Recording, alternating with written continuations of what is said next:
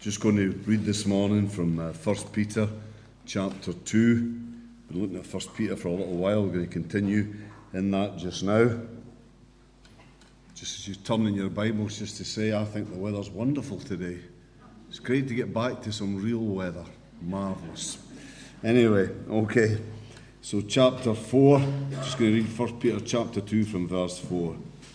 And we read, Peter says, As you come to him, the living stone, rejected by men, but chosen by God and precious to Him.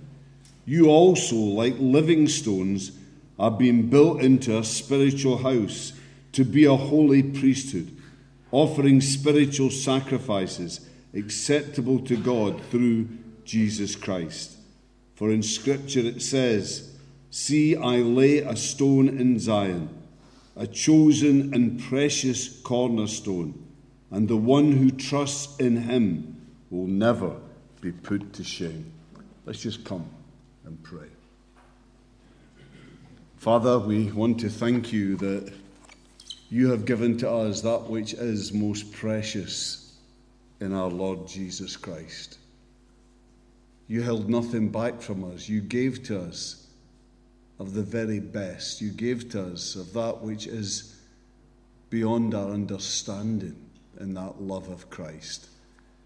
And Father, we pray that you'll help us in the same way to hold nothing back from you.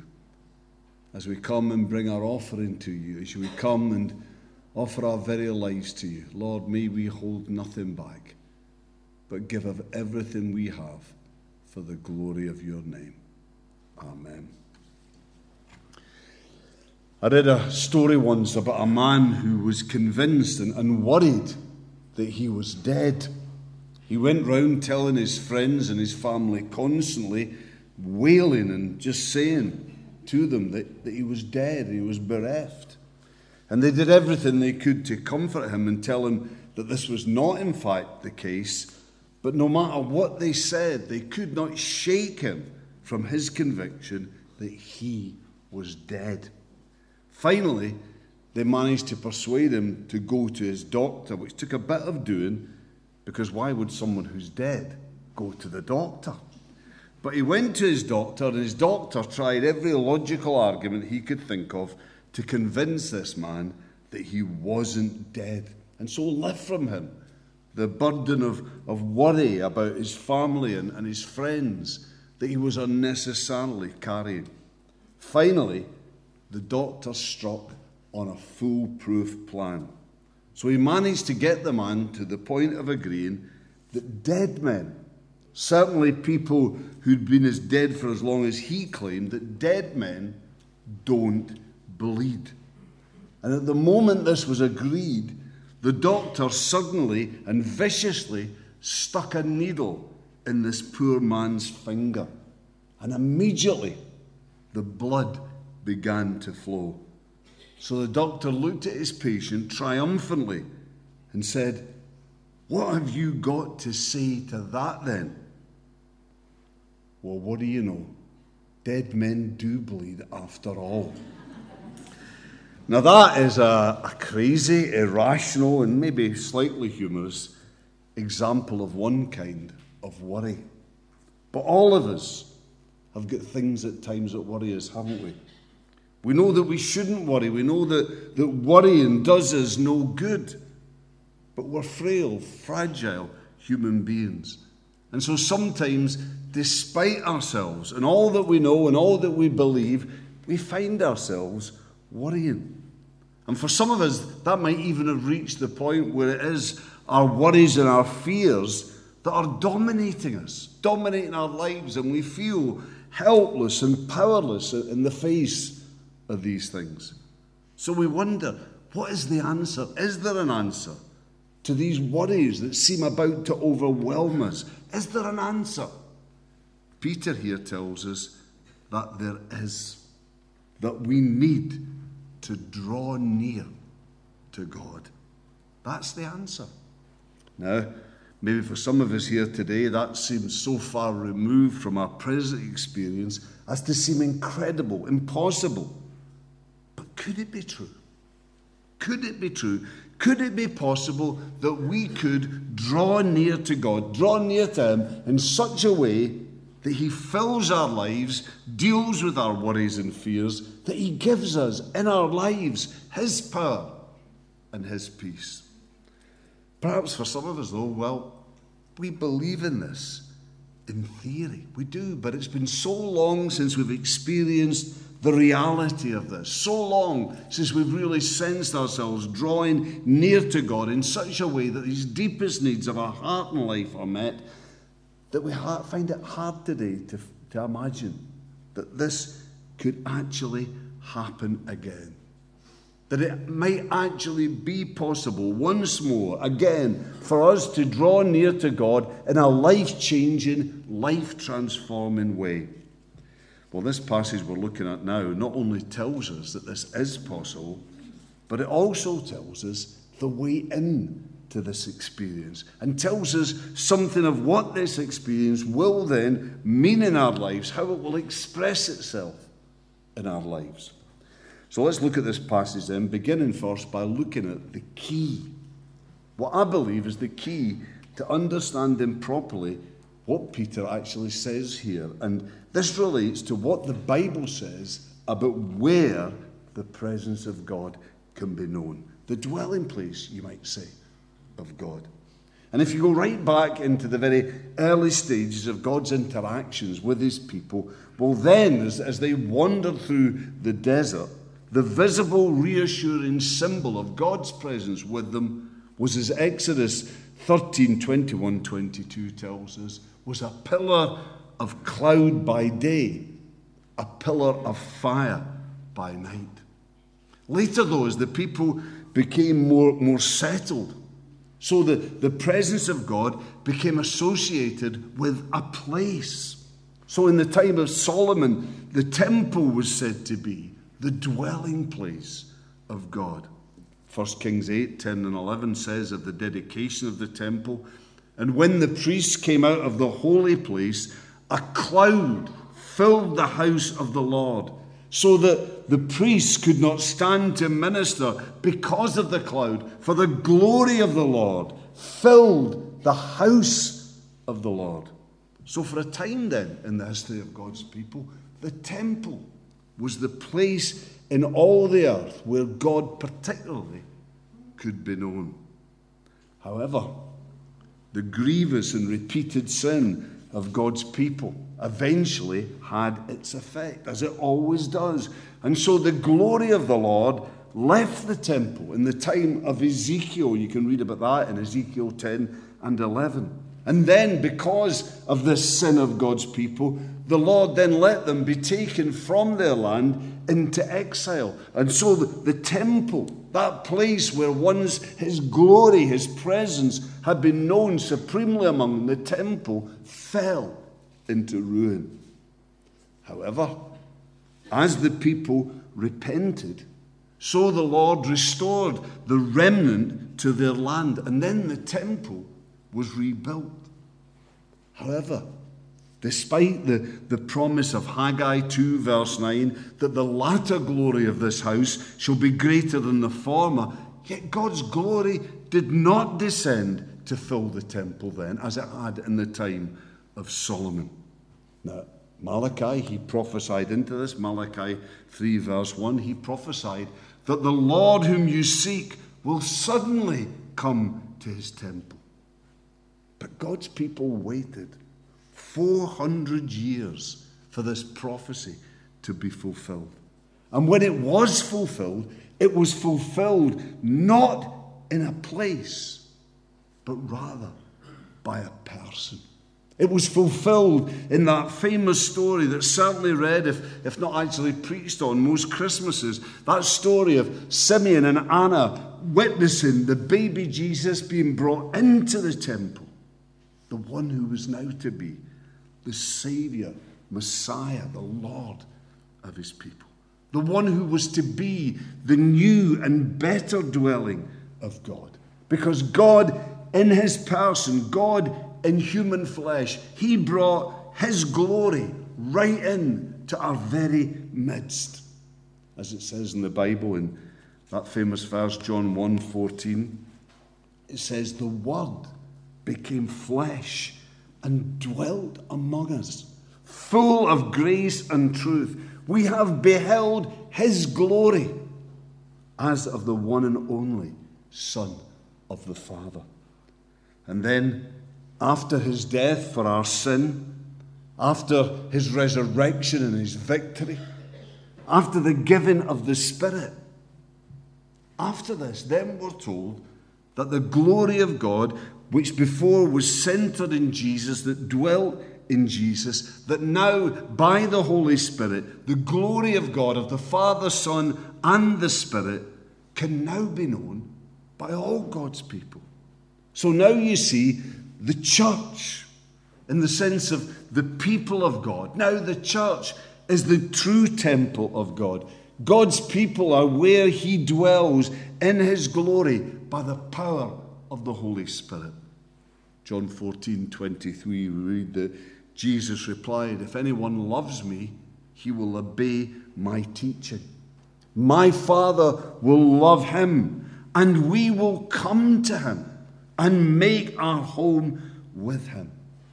Now, we could go on here and particularly into what it says in Revelation about the, the end of the age, about the, the whole earth, the new heaven and the new earth, being then the temple, being the dwelling place of God. But for the purposes we have this morning, we've gone as far as we, we need to go with this. The question we now need to ask, though, is if we live in the age, if we live at the time when the presence of God can be known by all men and by all women, if in our time it is possible to draw near to God in an unprecedented way, to know Him drawing near to us, to know His power, His life, His love uh, at work in us, if this is possible, then what is the way in to this experience? The answer, of course, is no great surprise. That is that the way in to this experience, the way to know the presence of God, the way to draw near to God, really knowing God in your heart and in your life, is Jesus. Again, it's Jesus. Because you see, we're told here, He is the living stone, He is the cornerstone, the keystone of the, of the new temple. And all of these, incidentally, being Old Testament scriptures that here are applied to Christ and seen as being fulfilled in Christ. And that all emphasize the fact of the uniqueness and of the supremacy of Jesus Christ, and certainly of his supremacy and superiority over any Old Testament temple that was made of dead stones. But there are three words here, though, that are used in relation to Jesus, who is the way in to the presence of God, to that relationship of a new intimacy with God. Three words here that I think it's important we take note of. And these words are rejected, chosen, and precious. For Christ is rejected by men. He is rejected by the world. Popular opinion was against Christ at the time of his coming. You see, the vast majority rejected Jesus, and they rejected him because they did not like the message that Jesus brought. They didn't like it when Jesus told them that they were by nature sinners. They didn't like it. He told them that sin affected every part of their life and that it made them unfit for the presence of a holy God and brought them under his judgment. And they certainly didn't like it when he told them that as sinners, they could do nothing about their own situation. When he told them that all their good works, all their keeping of the law was tainted by their basic sin and so unacceptable to a holy God. No, and they didn't like it.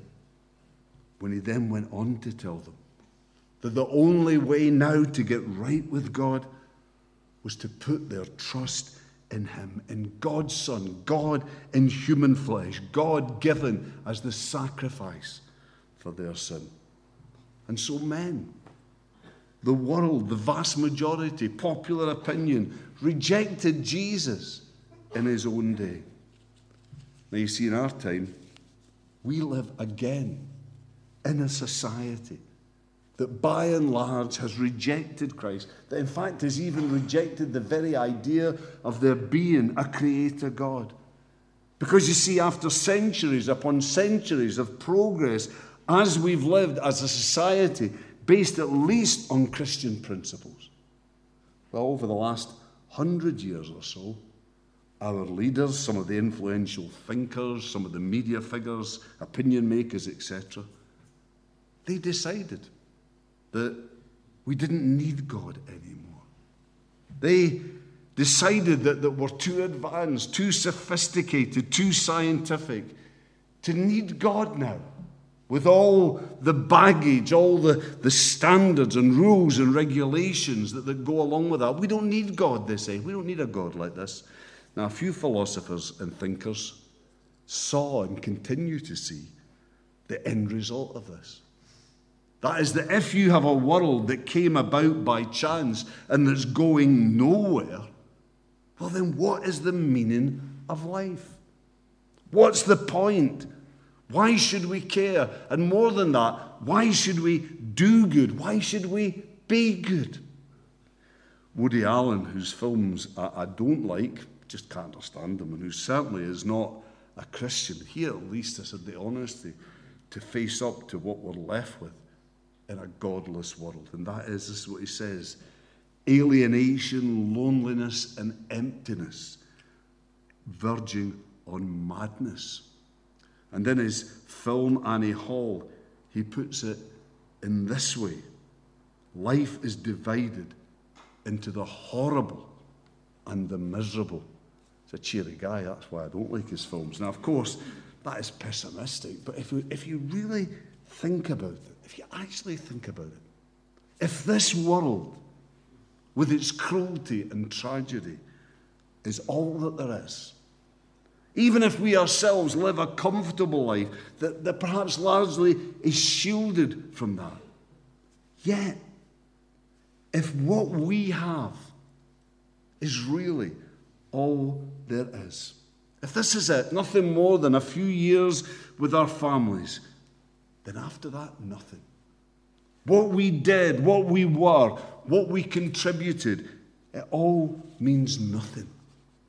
Well, isn't that horrible and miserable? But that's the world's view, the world's attitude to Jesus. They reject him. God's view, however, God's attitude is something very different. For to God, Jesus is chosen and he is precious. That is, he's God's chosen way of dealing with man's sin. And he's precious to him because of who he is and because of what he has done. You see, the big question is, as it always is, is what is our reaction to Jesus? going to be? What's our reaction? Are we going to join with the world and reject him? Are we going to do that? Are, we going to reject him because of our pride? Because we join with those Jews of an earlier time? Because we cannot bear the thought that in and of ourselves we're unacceptable to God? Or alternatively, are we going to reject him? Because, well, that, that's what everybody else does.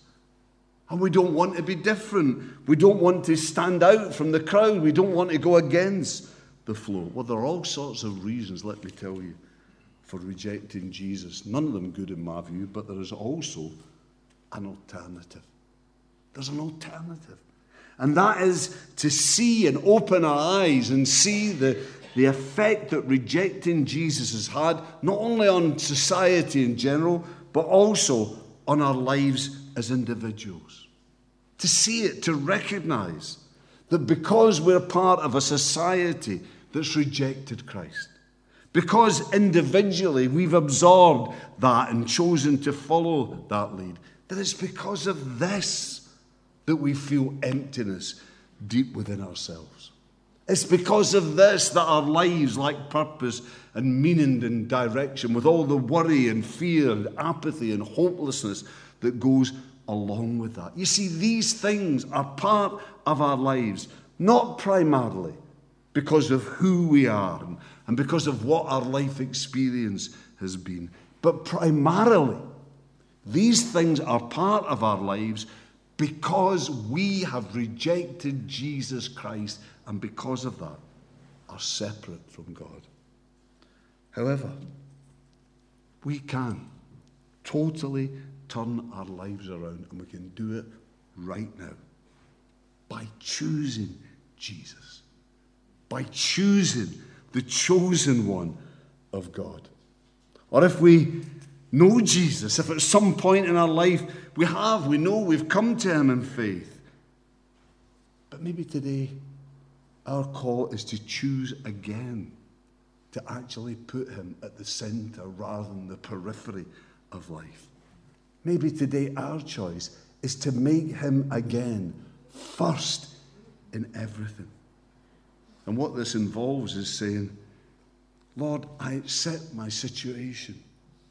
I accept my need. I accept what's brought me to this situation. But above all, I accept your solution. I accept Jesus. I accept by faith to accept the offer of life that you give me real life, full life in Jesus Christ. And as we do this, as we choose Jesus, we find then that Jesus is the way from fear and worry and hopelessness and despair. That He's the way right into the very presence of God, right into life and hope and peace and purpose. And then following on, we also find, or at least we should find, if our thinking and understanding and appreciation of all this is right, we'll find that the Jesus we have chosen the chosen one, the one chosen by God, we'll find that he becomes precious, that he is precious to us. For as we appreciate what Jesus has done, as we appreciate what he gave and, and how he loves us, then suddenly what we'll find is that we love him with a love the like of which we've never known before. And you know, when we love Jesus, in this kind of way, when we love Him like this, then while all our problems won't just go away as we become Christians, some will as God changes and transforms us. Yet what will happen? What will happen? What should happen as we love Jesus as we should? What will happen is that as our perspective on life changes because of this, as suddenly we're not the most important thing in our life, but Jesus is so then, because of this, issues and things that now seem massive and, and are scary, insurmountable, we'll find these things shrinking down inside. And we'll find that with Jesus, we can deal with them, or at least we can endure them.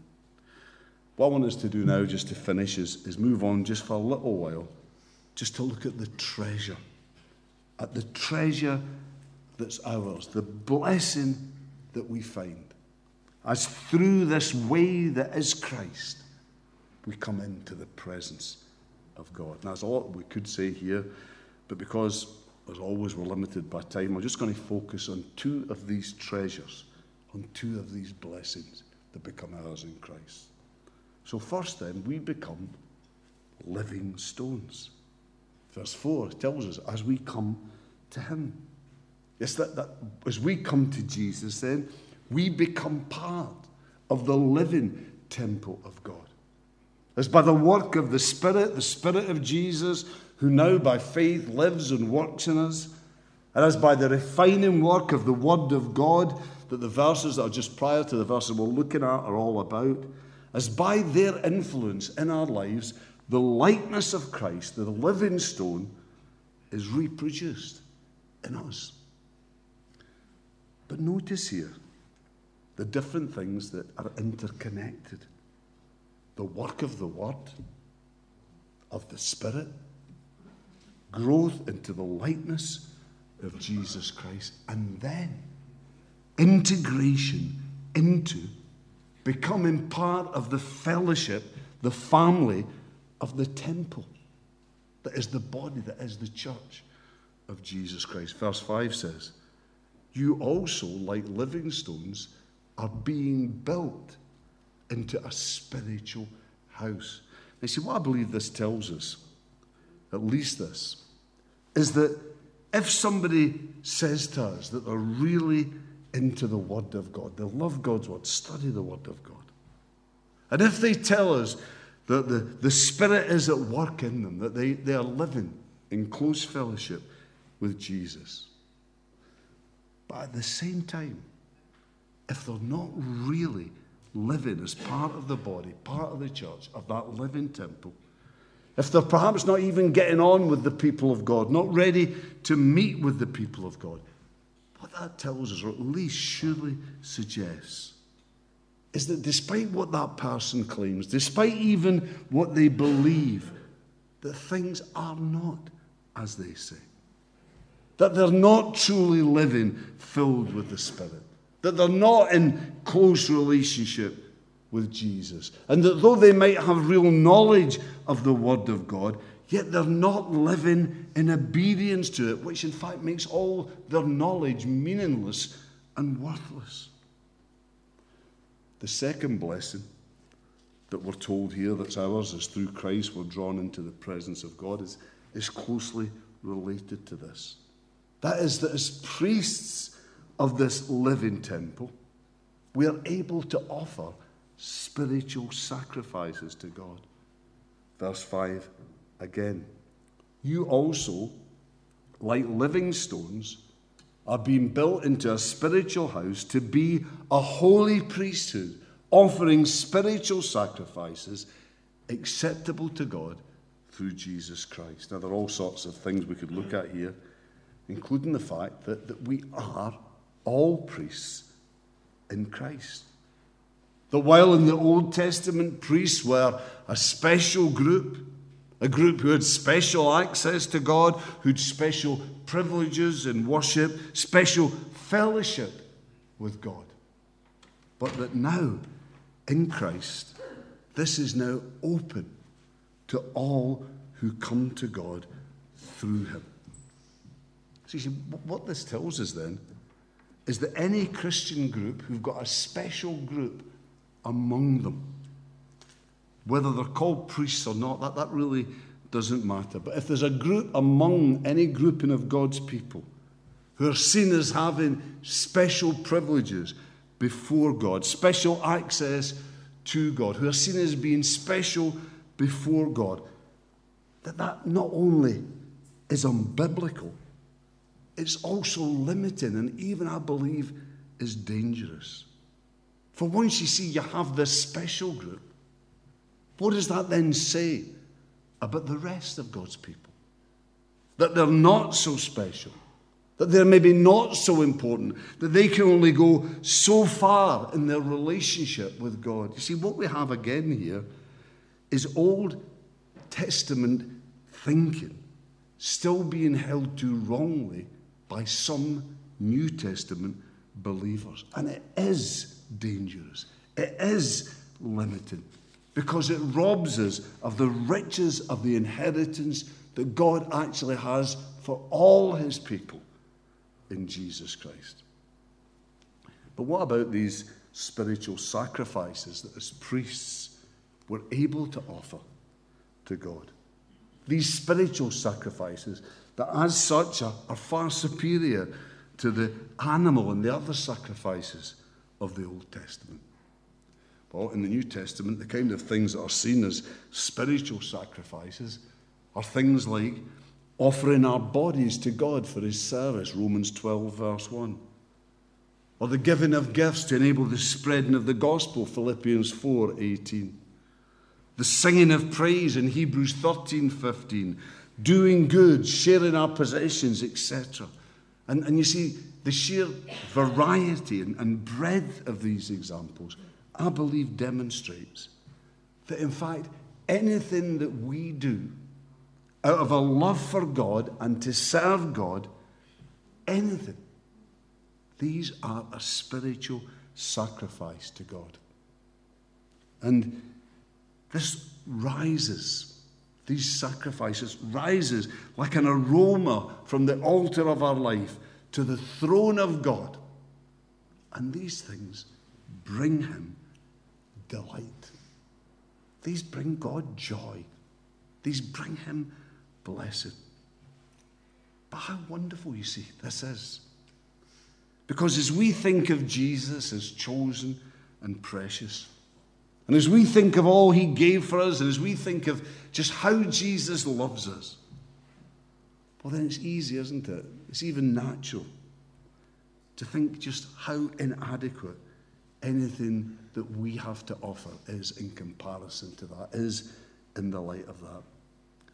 And so we can maybe find ourselves coming into God's presence feeling pretty downhearted and miserable and depressed. You know, what have I got? Who am I? How can I please God?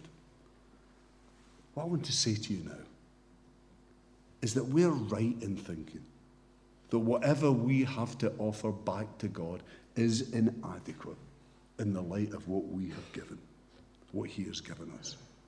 We're right to think that. But think about this. Look at this from a different perspective. Such is God's love for us. So precious and loved by God are we. That whatever we bring as a genuine love offering to Him is to Him a joy and a blessing. Those simple things that you do that you maybe see as nothing.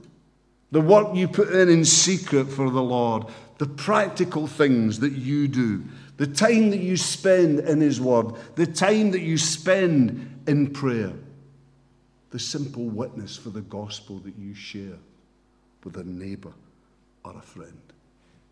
As these things are done, not for your sake, not to make you feel good, not to impress someone else, but these things are done simply for the Lord because you love Him, then these things bring joy to God. So I want to say to you come into God's presence, and as you do, come into His presence, not centering on your weakness, rather, come centering on Him. Determined to serve Him and to love Him. And as you do so, knowing that God finds joy in you. He finds joy in you. Come in that way. And you in return will find life's greatest joy in your God.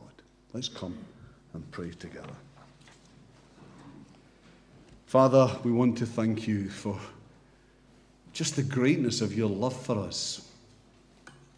Lord, it's hard to understand not only what you gave for us in Jesus, but how much you really do love us. And how our love for you is something that matters so much to you. Lord, help us to rejoice in who we are in Christ. Help us to rejoice in all you've given for us. Help us to rejoice that by faith in Christ we are living stones, part of that living temple of the Lord. Father, we bless you for your goodness and mercy. In Jesus' name, amen.